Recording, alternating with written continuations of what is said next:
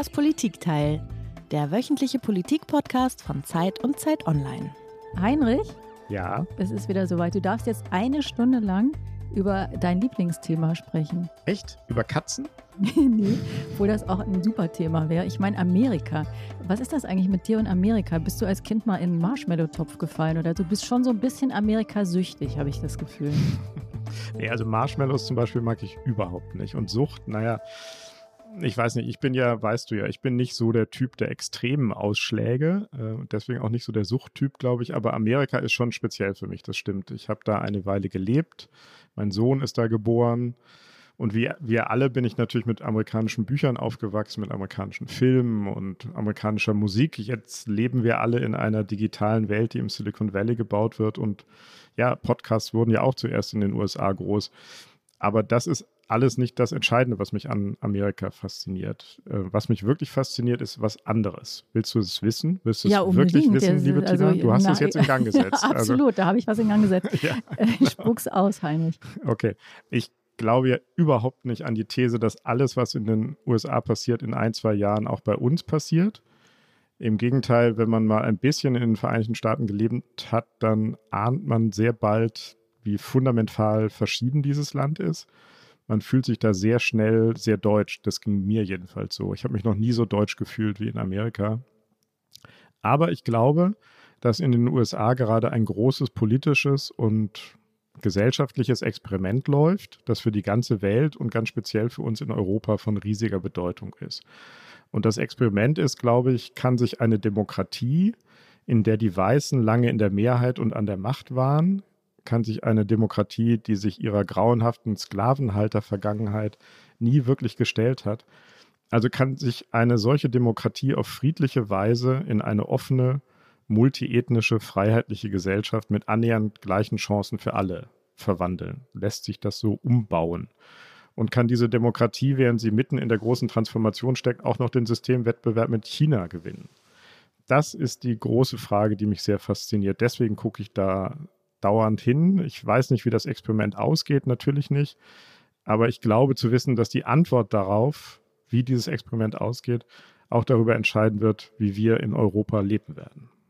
So, Punkt. Du hast gefragt. Du wolltest es wissen. Das ist die Antwort.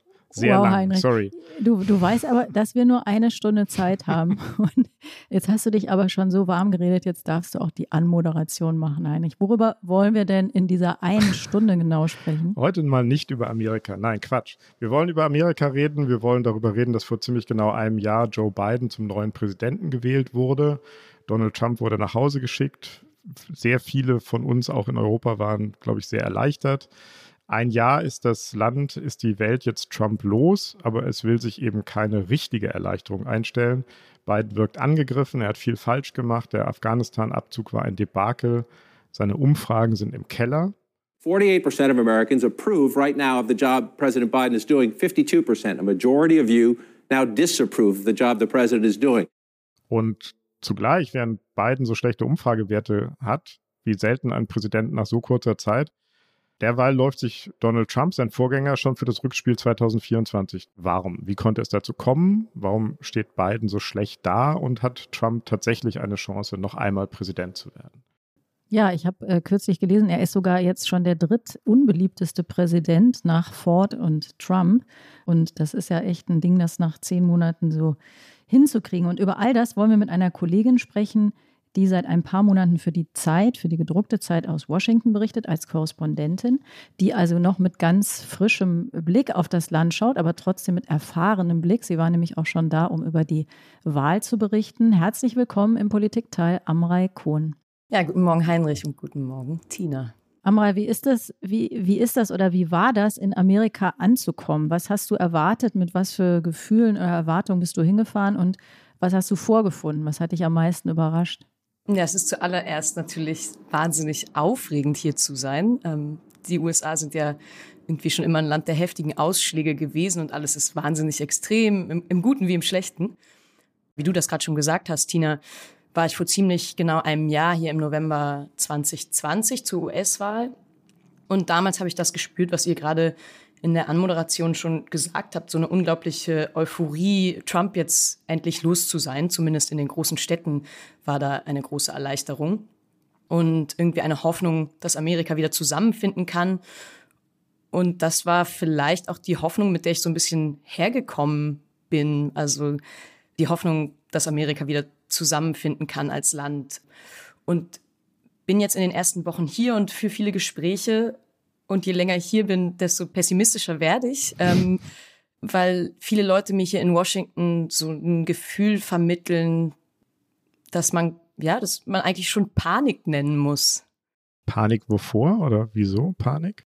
Panik davor, dass Trump zurückkommen könnte. Panik äh, davor, dass, dass das jetzt gerade der Anfang vom Ende der Demokratie ist. Ich meine, das sind jetzt alles sehr, wow. sehr, sehr große Worte.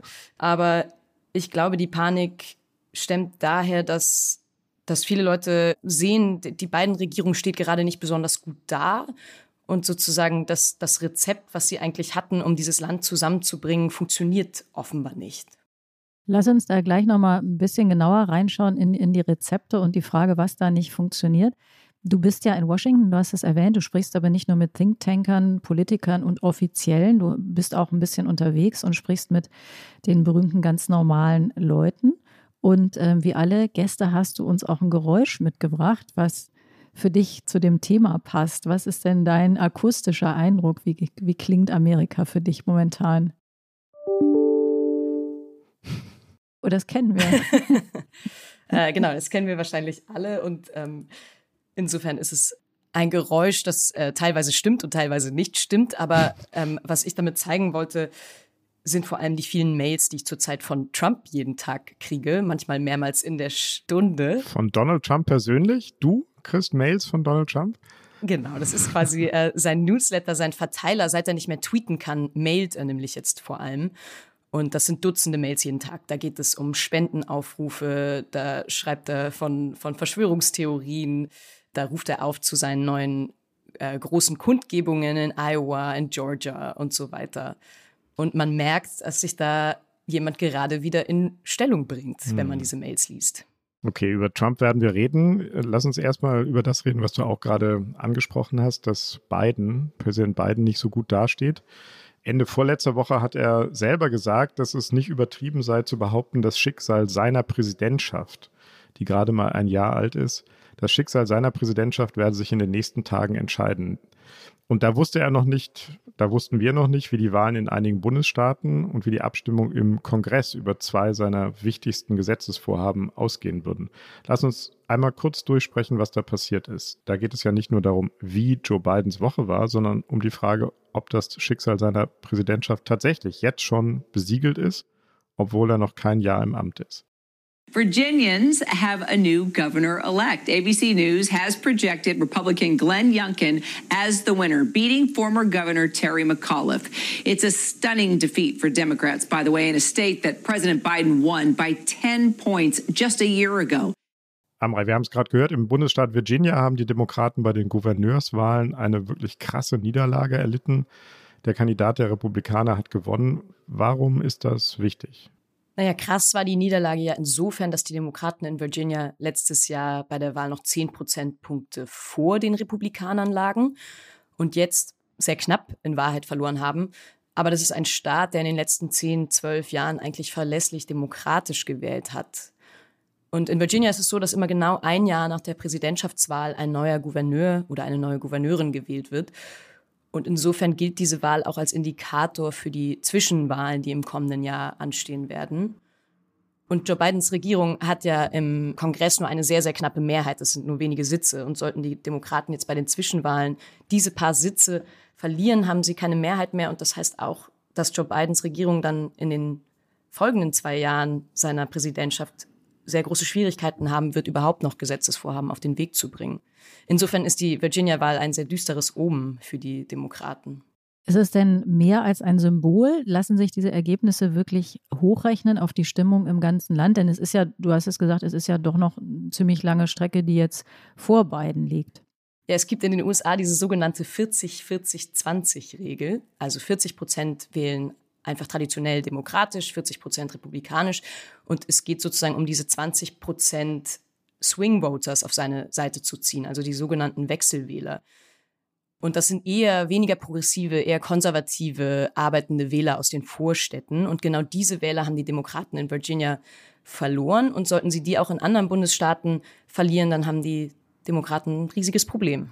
Warum haben sie die verloren? Die haben sie verloren, weil die Demokraten zurzeit sehr gespalten sind. Also man, ich glaube, aus deutscher Sicht muss man sich das einmal vor Augen führen, wie diese Partei überhaupt aufgebaut ist, dass da sozusagen Sarah Wagenknecht und Horst Seehofer in einer Partei sind mit A O C und Joe Manchin. Und gerade in den letzten Wochen und Monaten wurde sehr viel parteiintern debattiert und dieser Streit wurde sehr doll nach außen getragen. Und ich glaube, gerade bei diesen Vorstadtwählern gibt es eine große Abneigung gegenüber progressiven Haltungen. Aber es gab auch, trotz dieser schlechten Nachrichten aus Virginia, gute Nachrichten für Joe Biden. In den U S A hat nach dem Senat jetzt auch das Repräsentantenhaus eines der Kernvorhaben von Präsident Biden gebilligt. Das über eine Billion Dollar schwere Infrastrukturpaket wurde erst nach langen Verhandlungen verabschiedet. Es ist fast Mitternacht in den U S A. Da sind die nötigen Stimmen für Präsident Bidens Infrastrukturpaket zusammen. Nach monatelangem Ringen. The motion is adopted. Die Demokraten jubeln, aber es sind auch dreizehn Republikaner, die für das Paket stimmen, dessen Verabschiedung ermöglichen. Monatelang hatten seine eigenen Demokraten das Investitionsprogramm im Repräsentantenhaus blockiert. Nun aber hat U S-Präsident Joe Biden es doch noch durchbekommen. Damit sollen Brücken, Straßen und Eisenbahnlinien saniert werden. Teilweise wurden sie seit Jahrzehnten nicht gewartet.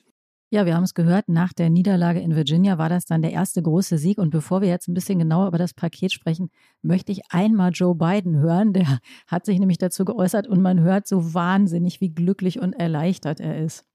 Finally, Infrastructure Week. I'm so happy to say that, Infrastructure Week. Ja, also er ist wirklich happy, man hört es äh, deutlich. Amrei, worum ging es denn in dem Gesetzespaket und warum war es so umstritten? Das klingt ja erstmal super, Infrastrukturpaket.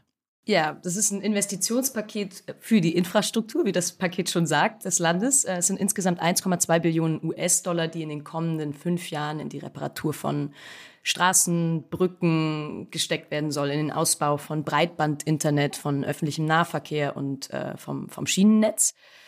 Und es hat jetzt echt Monate gedauert, bis dieses Gesetz endlich verabschiedet wurde. Und das lag vor allem daran, dass die Demokraten selbst sich nicht einigen konnten über den Inhalt des Gesetzes und darüber, wie hoch die Investitionen sein dürfen. Vor allem, weil die progressiven Demokraten lange Zeit daran festhalten wollten, dass sie dieses Paket an ein noch größeres, anderes Paket binden wollten, in dem es um wieder Billionen Dollar für Sozialausgaben und Klimaschutz geht. Aber ich glaube, sie haben es jetzt geschafft. Unter dem Druck der verlorenen Virginia-Wahl wurde das Paket dann vergangenen Freitag um kurz vor Mitternacht durchgebracht durch den Kongress. Und äh, wie wir das gerade auch schon gehört haben, mit Hilfe von dreizehn republikanischen Stimmen, weil eben nicht alle Demokraten dafür gestimmt haben. Okay, ich glaube, das müssen wir nochmal auseinanderhalten. Es gibt jetzt dieses Infrastrukturpaket, das ist verabschiedet, aber es gibt noch ein zweites fantastillionen teures weiteres Paket, das auch noch verabschiedet werden soll. Wie ist da der Stand und worum geht es da genau? Genau, dieses zweite Paket ist inzwischen runtergeschrumpft auf eins Komma fünfundsiebzig Billionen Dollar, immer noch sehr viel Geld. Und da geht es um Sozialausgaben und Klimaschutz. Also das sind Dinge wie Kindergeld, eine bessere und günstigere Gesundheitsversicherung. Es geht darum, Elektroautos zu subventionieren und Solarpanels auszubauen. Und ja, ich glaube, das, das Problem, das die, das die Demokraten haben und hatten, ist, dass in den letzten Wochen vor allem darüber gesprochen wurde, was nicht mehr in dem Paket ist. Mhm. Unter anderem zwei Jahre kostenfreies Community College, bezahlte Elternzeit von zwölf Wochen. Aus deutscher Sicht kann man das kaum fassen. Aber auch so Dinge wie Krankengeld. Und sind denn jetzt nur die Demokraten unglücklich, die sich da mehr gewünscht hätten? Oder ist das Paket auch im Land umstritten? Wie ist es da angekommen? Ich weiß gar nicht, wie viele Leute im Land wissen, was wirklich in diesen Paketen steckt. Die sind sehr komplex. Hm. Also man muss sich die schon sehr genau angucken, um das zu begreifen, dass da in einem Paket quasi Kindergeld, Gesundheitsversorgung und der Ausbau von Solarpanels oder der Bau eines Staudamms zusammenstecken. Ich glaube, die Demokraten haben bisher keinen besonders guten Job darin gemacht, zu vermitteln, was da eigentlich drinsteckt. wenn ich Ihnen einen Rat geben dürfte, dann auf jeden Fall den, versucht den Leuten besser zu erklären, was da eigentlich gerade auf den Weg gebracht wird. Aber erklär doch mal, warum sind die Demokraten darüber zerstritten? Also alles, was du sagst, Kindergeld, Solarpanels, mehr Windenergie, warum sind nicht alle Demokraten dafür? Das klingt doch super. Es sind nicht alle dafür, weil es natürlich sehr, sehr hohe Ausgaben sind. Und ich glaube, gerade die konservativeren hm. Wähler, die die Demokraten auf ihre Seite ziehen müssen, haben große Sorge davor, dass die Steuern steigen werden. Womit soll das alles bezahlt werden? Also wir haben am Anfang von, glaube ich, sechs Billionen gesprochen. Auch deshalb ist dieses Paket inzwischen sehr runtergeschrumpft. Mhm. Und die progressiven Demokraten umgekehrt sagen, hey, das ist jetzt unsere eine große Chance. Wir müssen das jetzt durchbringen und wir müssen das jetzt mit allen Details durchbringen. Sonst werden wir vermutlich keine mehr haben, wenn wir die Zwischenwahlen verlieren. Wir haben ja am Anfang diesen ähm, kurzen Einspieler gehört über die Umfragen, die so schlecht sind. Also zweiundfünfzig Prozent sind inzwischen nicht mehr zufrieden mit Joe Biden nach zehn Monaten. Es war am, vor einigen Wochen oder Monaten war es noch äh, knapp umgekehrt. Liegt es an diesem Paket und daran, dass möglicherweise das so, wie du sagst, unglücklich vermittelt wurde? Oder was sind eigentlich die, die Gründe für diese Wahnsinnsunbeliebtheit? Ich glaube, das sind ganz, ganz viele Gründe. Das lässt sich jetzt, glaube ich, nicht nur auf, auf den internen Streit der Demokraten schieben. Das, der Absturz, wenn man sich das mal, wenn man sich diese Kurve mal genau anguckt, der begann kurz nach dem ganzen Afghanistan-Debakel.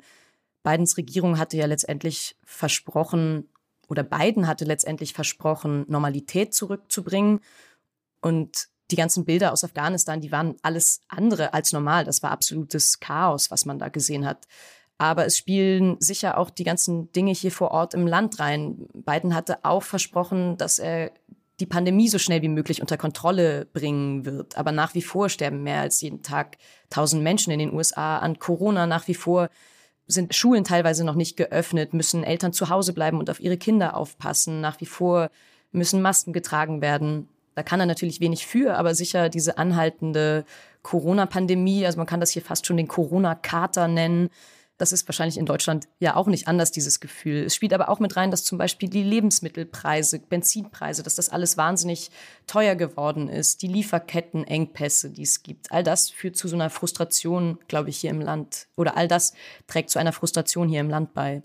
Und was würdest du sagen, waren die Erwartungen zu groß oder ist tatsächlich die Performance von Biden so enttäuschend bislang?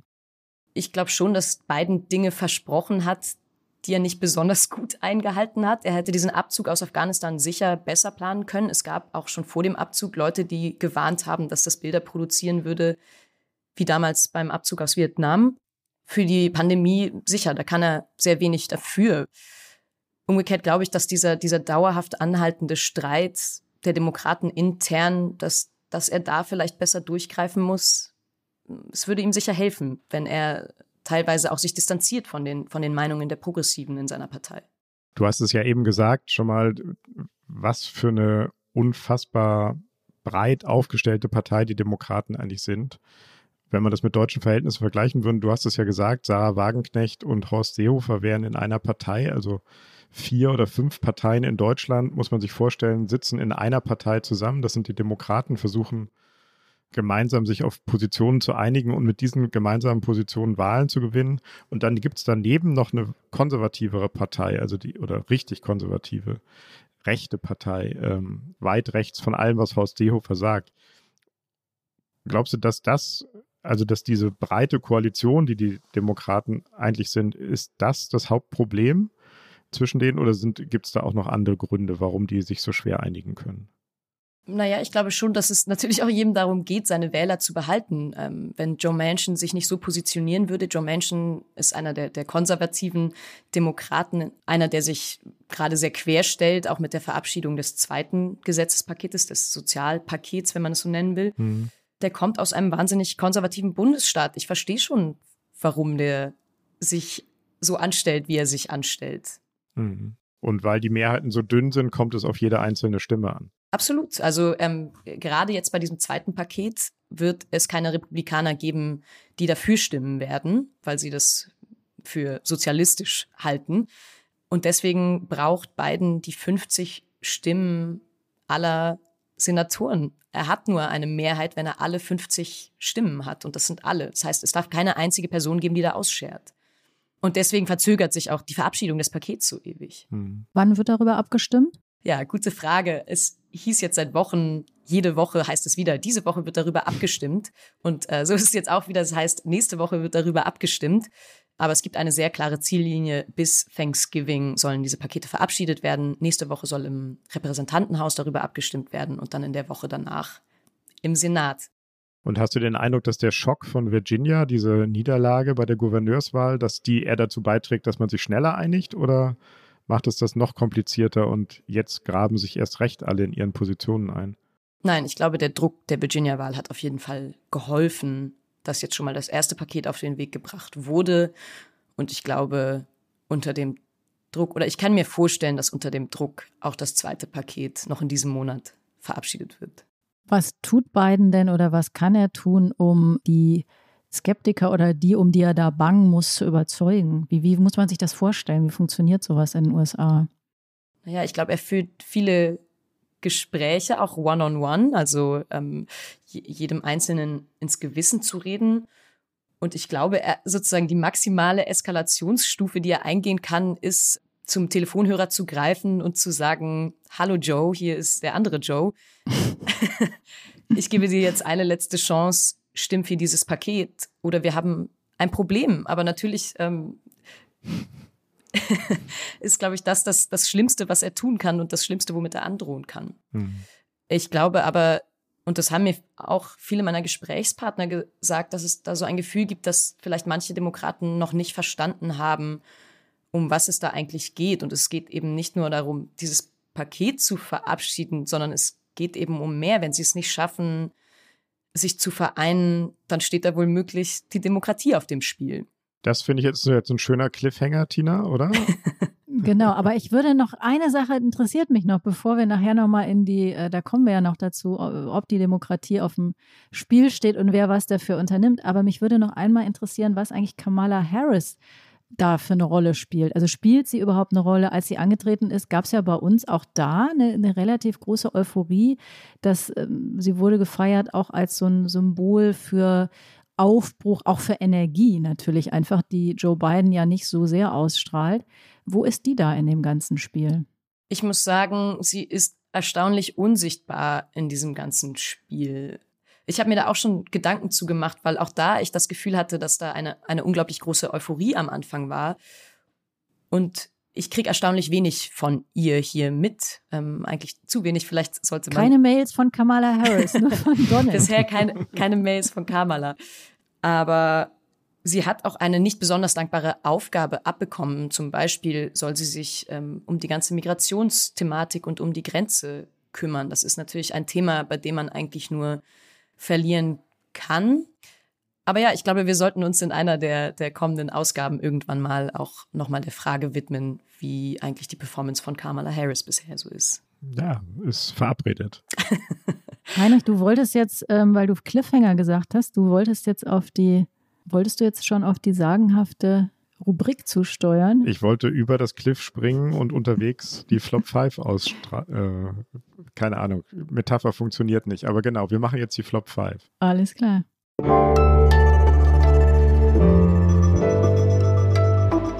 Die Flop fünf.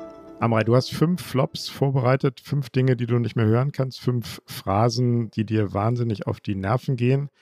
Mindestens genauso wie die Mails von Donald Trump. Was ist der erste Flop? The Big Lie. The Big Lie, die große Lüge. Warum? Donald Trump, jetzt sind wir doch wieder bei ihm und auch bei seinen Mails, der immer noch behauptet, die Wahl sei ihm gestohlen worden. Und inzwischen glauben das sechs von zehn Republikanern wirklich und sagen auch, dass man nur noch Republikaner sei, wenn man an die große Lüge glaube. Es gibt bis heute keinen einzigen Beweis dafür, dass diese Wahl irgendwie verfassungswidrig war oder gestohlen wurde. Erinnert mich an die Peanuts und die Ankunft des großen Kürbis. Die, die große Lüge. Was, was ist dein zweiter Flop? Der sechste Januar war eine friedliche Demonstration. War es nicht. Also es war ein gewalttätiger Mob, der versucht hat, die Bestätigung des Sieges von Joe Biden zu verhindern und Trump verfassungswidrig im, im Präsidentenamt zu halten. Und fünf Menschen sind an dem Tag gestorben. Mhm, beim Sturm auf das Kapitol, ja. Genau, ein, ein Wahnsinnsereignis. Wie wird das denn eigentlich von den Amerikanern, die natürlich nicht alle gleich darüber denken, aber wie wird das überhaupt verarbeitet? Also ist das was, hat man das irgendwie, wird das so ein bisschen verdrängt, weil es so unschön war? Ist das ein, eine Sache, über die viel gesprochen wird, an der sich auch was entzündet dann? Naja, es wird auf beiden Seiten viel darüber gesprochen. Die äh, eine Seite sagt eben genau das, es war eine friedliche Demonstration und das sind politische Gefangene, ähm, die jetzt äh, festgenommen worden sind und gegen die Prozesse stattfinden. Und auf der anderen Seite wird, glaube ich, schon versucht, das Ganze aufzuarbeiten. Es finden Untersuchungen statt. Ähm, aber sicher wird uns auch das weiterhin sehr beschäftigen. Und ich glaube, gerade zum Jahrestag, der ja in zwei Monaten ansteht, wird hoffentlich nochmal sehr viel darüber geredet. Wir könnten noch einen Podcast mit dir machen zum sechsten Januar, ja, oder? Vielleicht sollten wir also das in der, in der Woche des sechsten Januar nochmal machen. Genau. Okay, das war der zweite Flop, wenn ich richtig mitgezählt habe. Was ist der dritte Flop? Ich bin ratlos. Mhm. Du? Wer sagt das? Alle. Das ist äh, die sehr häufige Antwort auf meine Frage, wie das Land wieder zusammenfinden kann. Und sehr häufig höre ich den Satz, ich bin ratlos. Und ich finde es irgendwie, das ist nicht genug. Das sind ehemalige Regierungsmitarbeiter, sowohl auf republikanischer als auch auf demokratischer Seite, die diesen Satz sagen. Okay, Flop vier. Man kann mit diesen Leuten nicht reden. Mhm. Sagen welche Leute über welche Leute?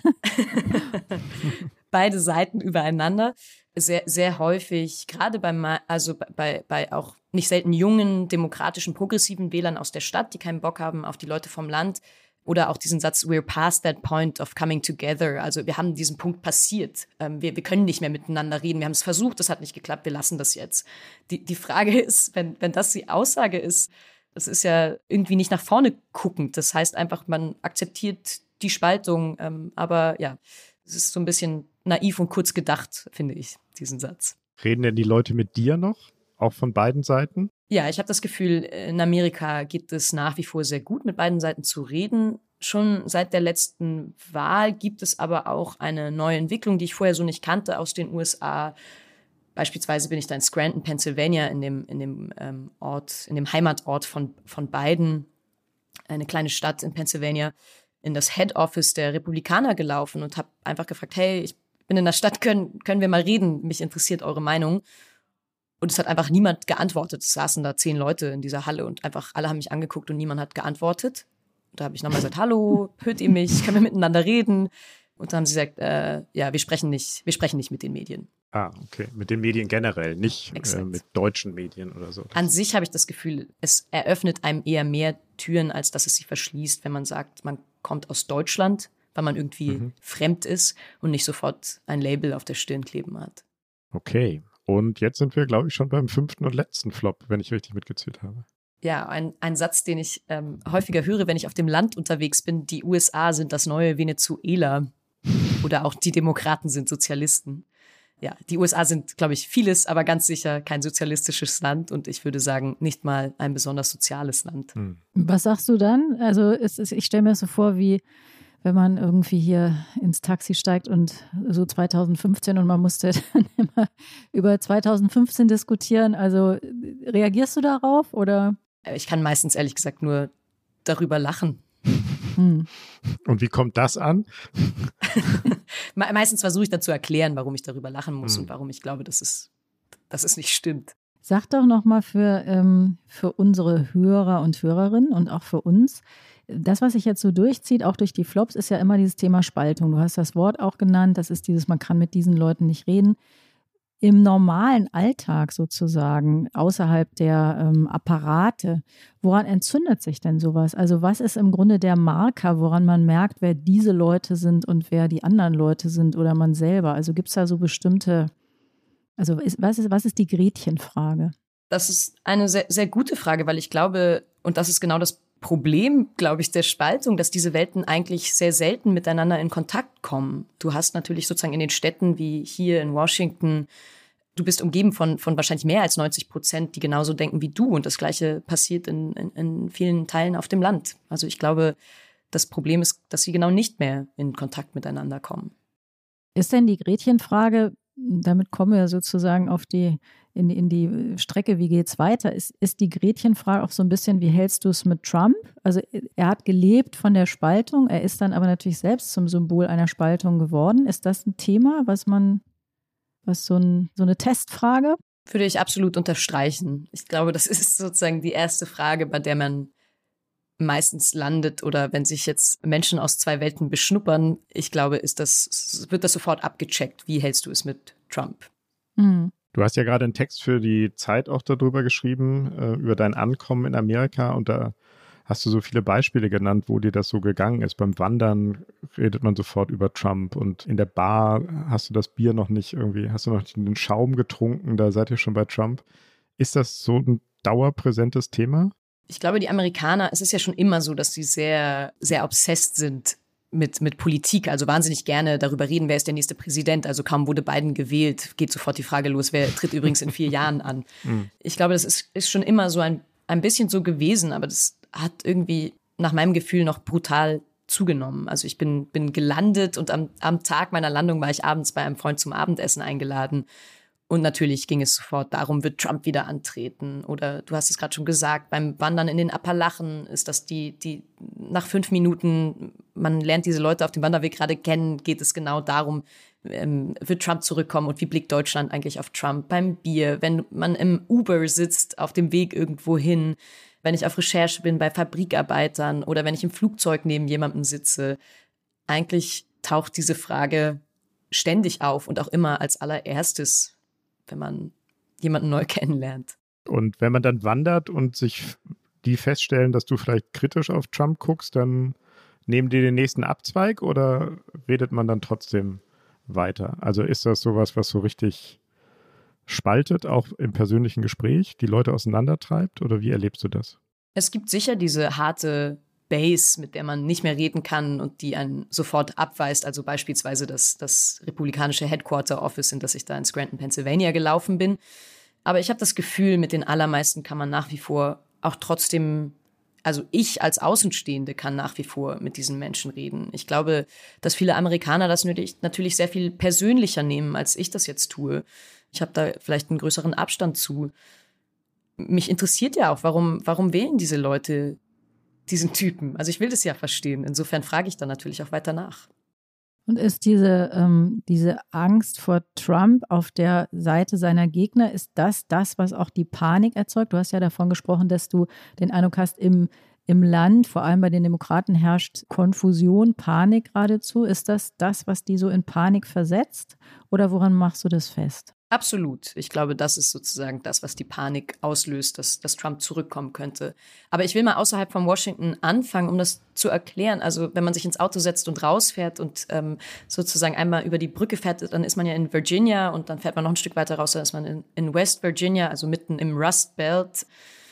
Und da ist es so, dass jetzt schon in den ganzen Vorgärten sehr viele Trump zwanzig vierundzwanzig-Flaggen hängen. Also man kriegt da schon das Gefühl, alles klar, das ist irgendwie, ähm, da sind schon sehr viele, die sich wünschen, dass Trump zurückkommt, und auch alle Umfragen, wer potenzielle republikanische Kandidaten für die Präsidentschaftswahl zwanzig vierundzwanzig sein könnten, sehen Trump da sehr weit vorne liegen. Und in den Gesprächen, die ich hier in Washington führe, glaube ich, führt das dazu, dass die Leute Sorge haben, dass, wenn er zurückkommt, die Demokratie nicht mehr so existiert, wie, wie sie sie kennen. Ähm, das sind Leute, die teilweise für Trump gearbeitet haben. Leute wie Fiona Hill, seine Russlandberaterin, die sogar von einem kalten Bürgerkrieg gesprochen hat, in dem wir jetzt sind. Ähm, da sind andere Leute, mit denen ich gesprochen habe, die jetzt schon sich Gedanken darüber machen, dass sie ihre Familie aus dem Land bringen werden und wie, wenn Trump wieder an die Macht kommt, die jetzt schon Geld ins Ausland transferieren.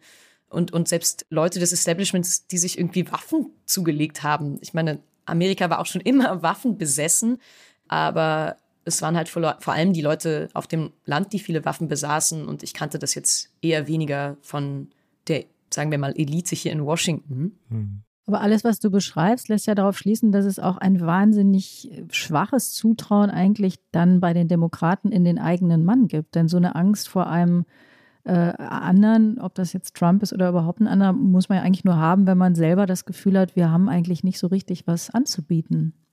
Ist das eigentlich das größere Problem womöglich? Ich glaube, die, die, die Sorge stemmt daher, dass zum einen sozusagen man nicht mehr antritt gegen eine demokratische Partei, sondern das Gefühl hat, man tritt an gegen Trump. gegen einen demokratiefeindlichen Populisten. Man, ich glaube, dass das, das Gefühl, dass da auf der anderen Seite nicht mehr eine, eine, ein ebenbürtiger Gegner ist, sondern dass man dagegen was Größeres kämpft. Und die Demokraten, ich meine, sie versuchen ja viel auf den Weg zu bringen, aber so wie sie es zurzeit machen, schaffen sie es irgendwie nicht so richtig, das zu vermitteln. Und für wie wahrscheinlich hältst du es, dass Trump antritt? Du hast gesagt, du kriegst dauernd Mails von ihm. Bereitet er sich darauf vor? Ich glaube, er hat sich noch nicht festgelegt, aber er flirtet mit der Idee, oder? Ja, soweit ich gehört habe, wollte er sich sogar schon festlegen, aber es wurde ihm gesagt, er solle sich noch nicht festlegen. Also er flirtet mit der Idee. Ja, die ganzen Umfragen sprechen alle sehr dafür. Von Leuten hier habe ich gehört, dass er auf jeden Fall antreten wird, wenn seine Gesundheit es zulässt. Und wenn er antreten wird, dann wird er auf jeden Fall die republikanische Nominierung gewinnen. The United States is heading into its greatest political and constitutional crisis since the Civil War, with a reasonable chance over the next three to four years of incidents of mass violence, a breakdown of federal authority, and the division of the country into warring red and blue enclaves. Ja, das war der, der Politikberater Robert Kagan, der beschreibt, dass die U S A in der größten Krise seit dem Bürgerkrieg sind, und eigentlich entwirft er auch als ein Szenario für die kommende Zeit bürgerkriegsartige Zustände, Auflösung, Massengewalt. Ist das noch Panik oder ist das schon Lust am Untergang? Naja, die Republikaner sind schon jetzt dabei, demokratischen Wählern das Wählen zu erschweren, ähm, sind auch dabei, Wahlkreise so zuzuschneiden, dass die Republikaner es einfacher haben werden, an Stimmen zu kommen als, als manchmal die Demokraten. Es deutet schon viel darauf hin, dass da versucht wird, mit etwas unlauteren Mitteln quasi sich die Macht zu sichern. Also das heißt, die Angst der Demokraten, dass man es hier mit einem mit einer Konterrevolution gegen die Demokratie zu tun hat, das ist gar nicht so abwegig. Ja, das Gefühl, dass die Republikanische Partei gehijackt ist, ist auf jeden Fall da. Jim Jeffrey, der früher für Bush gearbeitet hat und sozusagen sagt, er, er kennt die Republikanische Partei gar nicht wieder. Ähm, man wird in der Republikanischen Partei nur noch was, wenn man sich von Trump umarmen lässt, und alle anderen schauen irgendwie dabei zu und nehmen das hin. Er nannte das Whistling past the graveyard. Also man läuft quasi über den, den Friedhof und tut so, als wäre nichts, und wartet einfach ab, dass das irgendwie schon wieder vorbeigeht und vorbeizieht. Und ja, dass sich halt einfach niemand traut, gegen Trump aufzustehen. Das heißt, es gibt niemanden mehr in der Republikanischen Partei, niemanden mit Macht und Einfluss außer Trump. Ja. Das ist die Trump-Partei jetzt. Exakt. Hm. Worin liegt denn eigentlich Trumps Macht? Der Spiegel hat ja eine Titelgeschichte dazu auch geschrieben und hat geschrieben, viele hätten Angst vor Trumps langem Arm, hieß es da. Wo greift denn dieser lange Arm hin, oder was ist denn konkret die Befürchtung, die seine Gegner, vielleicht auch interne Gegner, die sich nicht trauen, haben? Naja, Trump hat es geschafft, die Basis zu mobilisieren. Also er hat es geschafft, den Leuten zu vermitteln, dass er einer von ihnen ist, auch wenn er das natürlich in Wahrheit gar nicht ist. Ähm, er hat den Arbeitern, die sozusagen ihren Stolz verloren haben, ihren Stolz zurückgegeben. Und damit hat er es geschafft, sozusagen einen großen Teil oder viele Wähler für die Republikaner zu begeistern. Und damit hat er letztendlich auch ähm, geschafft, die Republikaner unter Kontrolle zu bringen. Aber das klingt ja ein bisschen, also langer Arm klingt so ein bisschen mafiös. Das, was du beschreibst, ist ja im Grunde dann ein, ein Phänomen, wo im Grunde die Gegner Angst haben, im Wettbewerb dann gegen ihn zu verlieren. Ist das Problem dann im Grunde die Feigheit der Gegner? Naja, ich glaube, der, der lange Arm, das geht ja noch weiter. Ähm, sozusagen jeder, der sagt, da ist ein Demokratiefeind, jeder, der sagt, der, der sechste Januar, das war nicht okay, er hetzt gegen diese Leute. Und die Sorge ist, dass wenn er zurückkommt, dass er sich in der Regierung mit Leuten umgeben wird, die, die alle Loyalisten sind und die letztendlich nicht mehr so handeln, wie es moralisch richtig wäre, sondern die so handeln, dass Trump seine Macht sichert. Du hast vorhin aber davon gesprochen, dass viele Leute befürchten, dass Trump die Demokratie abschafft, wenn er nochmal gewählt wird. Das ist ja nochmal echt eine andere und größere Nummer, als nur zu sagen, er wird nochmal Präsident. Woran machen die das fest, oder was ist deren Sorge? Trump war schon mal Präsident, ist abgewählt worden, sehr hässliche Szenen, er hat es als Lüge und Betrug bezeichnet, aber am Ende musste er gehen. Die Gerichte haben ganz normal entschieden, also warum jetzt diese Befürchtung, wenn er nochmal ins Amt kommt, dass es dann zu Ende ist mit der Demokratie? Was sehen die äh, an Gefahren da auf Amerika zukommen? Die Befürchtung ist, dass er jetzt sozusagen schon vier Jahre Training gehabt hat und weiß, was er dieses Mal anders machen muss, um sich die Macht zu sichern. Die Sorge ist, dass er Leute, die ihm widersprechen, verfolgen wird, dass er Leute wie Hillary Clinton versuchen wird einzusperren oder Leute, die gegen ihn sprechen, dass das großes Chaos verursachen wird in den Gerichten. Die Sorge ist, dass da, dass da eben am Ende kein Mike Pence mehr sein wird und stehen wird am sechsten Januar, der ganz am Ende zumindest seiner, seiner Amtszeit sich dann doch noch ähm, gegen Trump gestellt hat. Die Sorge ist, dass er die Opposition abschaffen wird. Die, die Sorge ist, glaube ich, noch größer, dass dass er versuchen könnte, auch nach diesen vier Jahren noch weiterhin im Amt zu bleiben. Also, dass er richtig eine, eine autokratische Herrschaft errichtet. Ja, das ist die Sorge. Und was können die Demokraten dagegen tun? Also ist das mehr eine Sache, die auf der kommunikativen Ebene sich abspielt, dass man dieser Erzählung von Trump was entgegensetzt, dass man irgendwie habituell was dagegen setzt? Oder können die mit solchen Dingen wie diesen Paketen, die verabschiedet wurden und werden sollen, kann man da wirklich Leute überzeugen? Oder ist der Kampf eigentlich schon verloren, weil es im Prinzip ähm, so mehr um so eine, so eine Erzählung geht oder so eine Vermittlung eines, eines Machtanspruchs? Ja, das wird sich ganz sicher zeigen in den, in den nächsten Jahren. Und ich will natürlich keine meiner eigenen Phrasen benutzen. Ähm, ich bin ratlos, äh, will ich natürlich umgehen. Insofern sage ich jetzt was. Ich glaube schon, dass es da noch eine Chance gibt, auch für die Demokraten. Also ich glaube, gerade mit der Virginia-Wahl sieht man jetzt, dass sie versuchen, sich zusammenzureißen, dass sie versuchen zu handeln, dass sie versuchen, Pakete auf den Weg zu bringen. Sicher sollten sie besser darin werden, nicht nur eine Negativnachricht zu vermitteln. Also ich glaube zum Beispiel, das Problem in Virginia war auch, dass sie weiterhin versucht haben, einen Wahlkampf gegen Trump zu führen und den Gouverneurskandidaten der Republikaner Glenn Youngkin immer wieder mit Trump zu verbinden und zu vergleichen, statt zu versuchen, positive Nachrichten und Messages nach außen zu senden. Insofern glaube ich schon, dass sie versuchen müssen, sich zusammenzureißen, positive Nachrichten nach draußen zu schicken, diese Pakete zu verabschieden und auch besser zu vermitteln, wie sie damit eigentlich dem einzelnen Amerikaner helfen. Die große Frage bleibt natürlich, kommt dieses Geld, was sie da jetzt in diese Gräben schütten, überhaupt je bei den Wählern an? Und die andere Frage ist vielleicht, ist das Problem eins, das man mit Geld zuschütten und lösen kann? Oder sind die Probleme ganz andere? Was würdest du da sagen? Absolut. Also ähm, ja, die, die, ich, ich weiß es nicht. Ich glaube, das, das gilt es ähm, abzuwarten und zu gucken, ob das reichen wird. Jim Jeffrey, einer meiner Gesprächspartner hier, hatte eine Metapher dafür benutzt, was er gerade empfindet, was die Demokraten da tun. Und er sagte, er hat das Gefühl, die Demokraten sind dabei, die Liegestühle auf dem Deck der Titanic neu anzuordnen.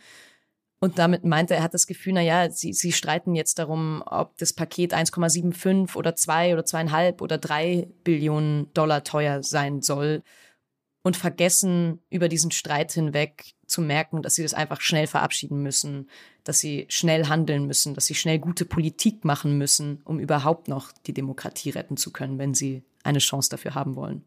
Und kann denn diese Wahlniederlage in Virginia oder die Tatsache, dass diese Umfragen jetzt so schlecht sind, kann das auch was Gutes haben, in dem Sinne, dass das der Ruf ist, Leute, da ist ein Eisberg, reißt euch von den Liegestühlen los. Also kommt es rechtzeitig genug, um vielleicht das Augenmerk darauf zu richten?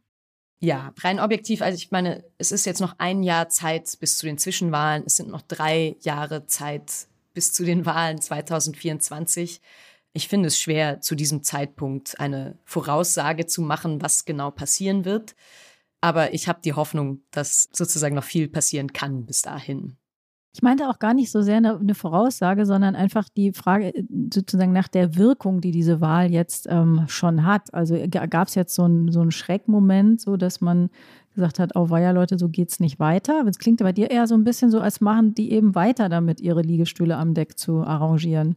Ich glaube, dass die Verabschiedung des Infrastrukturpakets am vergangenen Freitag auf jeden Fall sozusagen passiert ist, weil sie das Alarmsignal gehört haben. Ich glaube, ansonsten hätte sich dieses Paket wahrscheinlich noch, noch viele Wochen länger irgendwo im Stau befunden.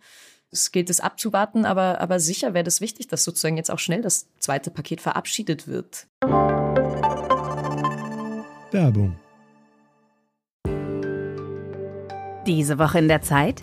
Die Bücher des Frühlings. sechzehn Seiten blühende Fantasie. Von gefährlichen Liebschaften, einer Flucht auf dem Mississippi und magische Erzählkunst. Das Literaturspezial zur Buchmesse in Leipzig. Die Zeit, Deutschlands größte Wochenzeitung. Jetzt am Kiosk oder direkt bestellen unter zeit.de slash bestellen.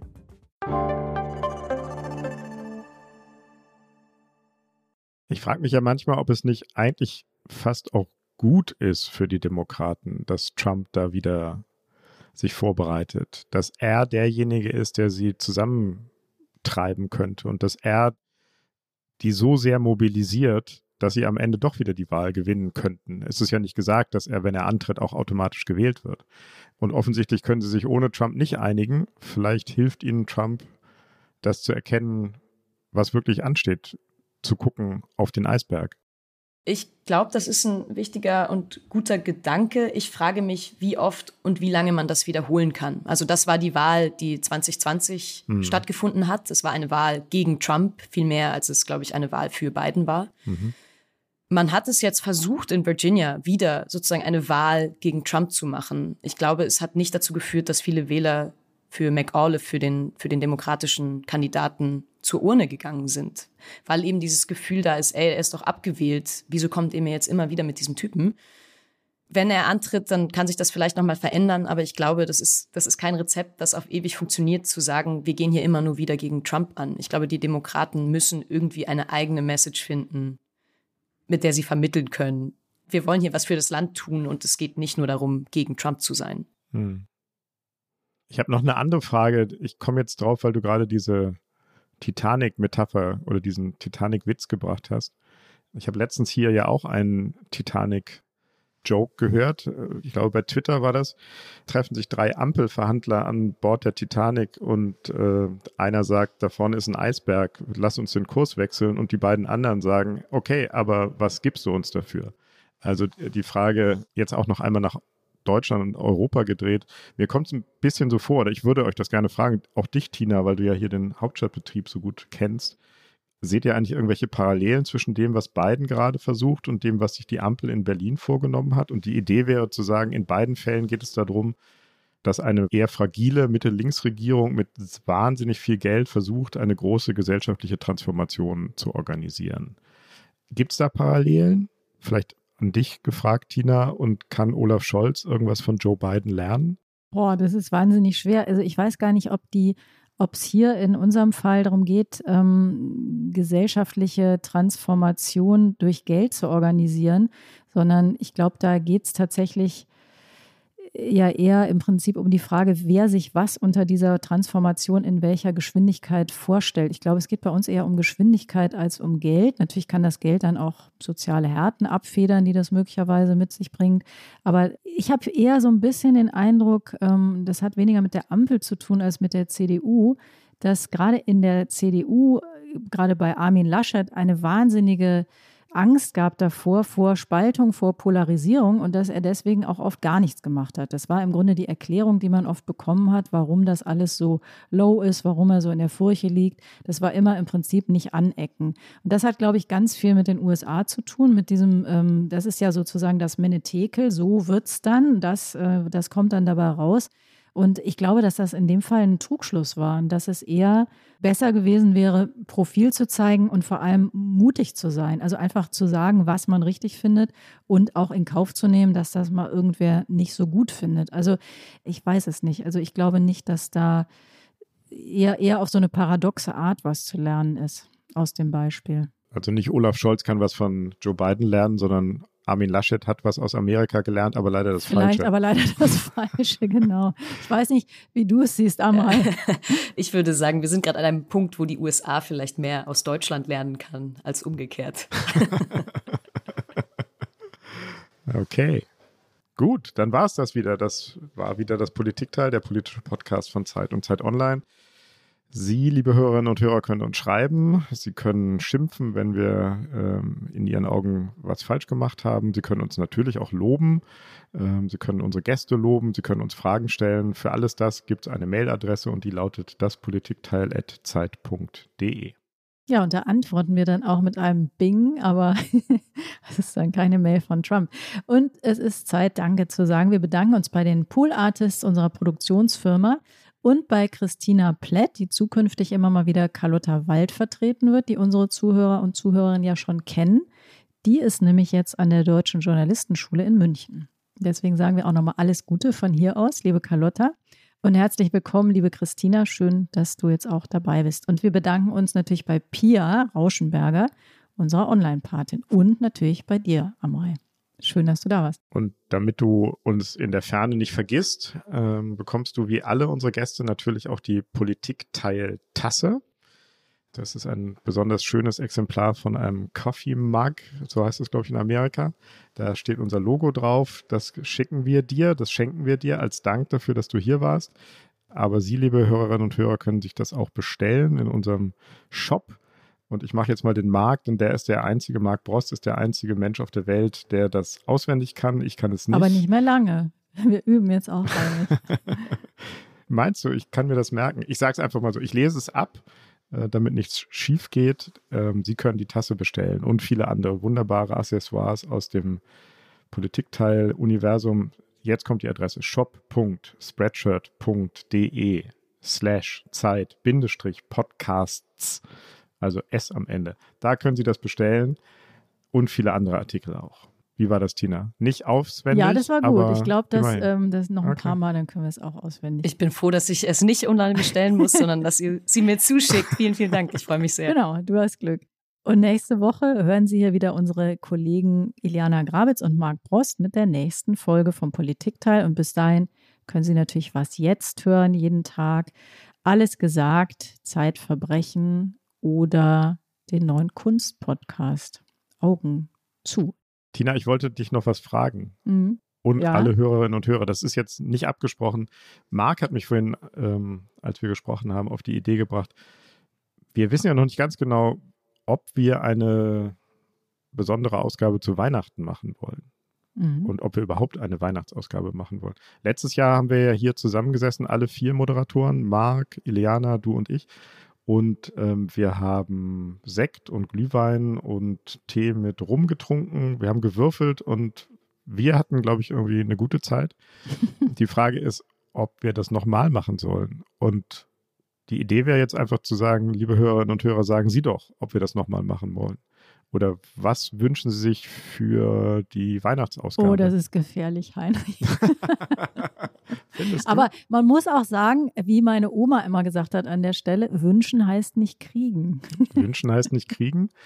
Und man schreibt ja eine Mail an die Adresse, die ich eben genannt habe, das Politikteil at zeit punkt de. Und dann können wir ja ein bisschen gucken, welche Wünsche da eingehen und welche wir in die engere Wahl nehmen, oder? Findest du das auch zu gefährlich? Nee, genau, das machen wir auf alle Fälle. Also wenn Sie eine Idee haben, einen Vorschlag, was wir dieses Jahr trinken sollen oder welche Fragen wir beantworten sollen oder welche Themen wir uns vornehmen sollen, dann schreiben Sie uns unter dem Stichwort die Weihnachtsausgabe an das Politikteil at zeit punkt de. Sehr schön. Tina ist sprachlos. Ich ja. glaube, du bist nicht so richtig begeistert. Doch, doch. Ich bin gespannt. Ich habe Angst. Danke, Amrei. Danke euch allen. Danke euch. Ja, danke, Amrei. Ciao.